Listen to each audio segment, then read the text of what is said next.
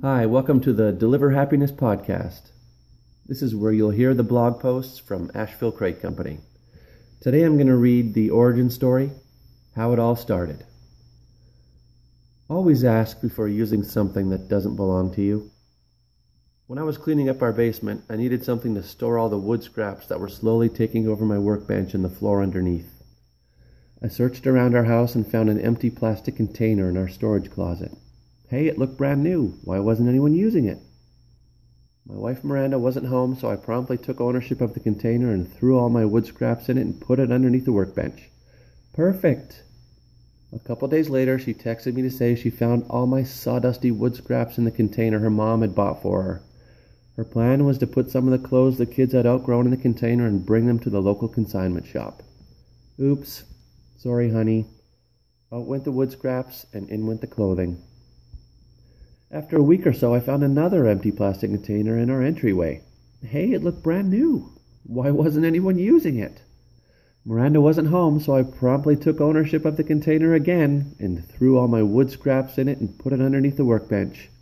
Perfect. The next day, she texted me to say she found all my sawdusty wood scraps in the laundry basket she used for the laundry. Oops. Sorry, honey. Out went the wood scraps and in went the laundry. And then I finally had my light bulb moment. Took me long enough. Why don't I salvage some of the wood scraps I was desperate to get rid of and build my own container? Brilliant, right? So the next weekend I woke up way too early and built the biggest crate I could with the leftover scraps. I used my jigsaw to make the handles, and tiny nails held it all together. I was so proud of my crate. I sent pictures to friends, and the responses, especially from my wife, were inspiring. I need this. Definitely want. Great job. Now come over and build one for me. Good job, hubby. Thanks for thinking outside the box. Believe it or not, I didn't need to be hit over the head with a 2x4 to realize I might be onto something. I spent the next couple weekends building prototypes for different size crates and making tweaks and adjustments to the handles and labeling. I'm not ashamed to admit I put the handles on upside down the first time I built the sweet tray crate, and the supports were on the inside. But instead of fixing it, I decided to keep it together as a reminder to always double check my work and never try and build stuff when I'm tired or hungry.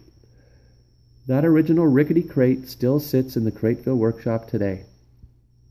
That's the story of how sawdusty scraps in our basement inspired the crates Asheville Crate Company proudly makes today, and how I learned to always ask before using.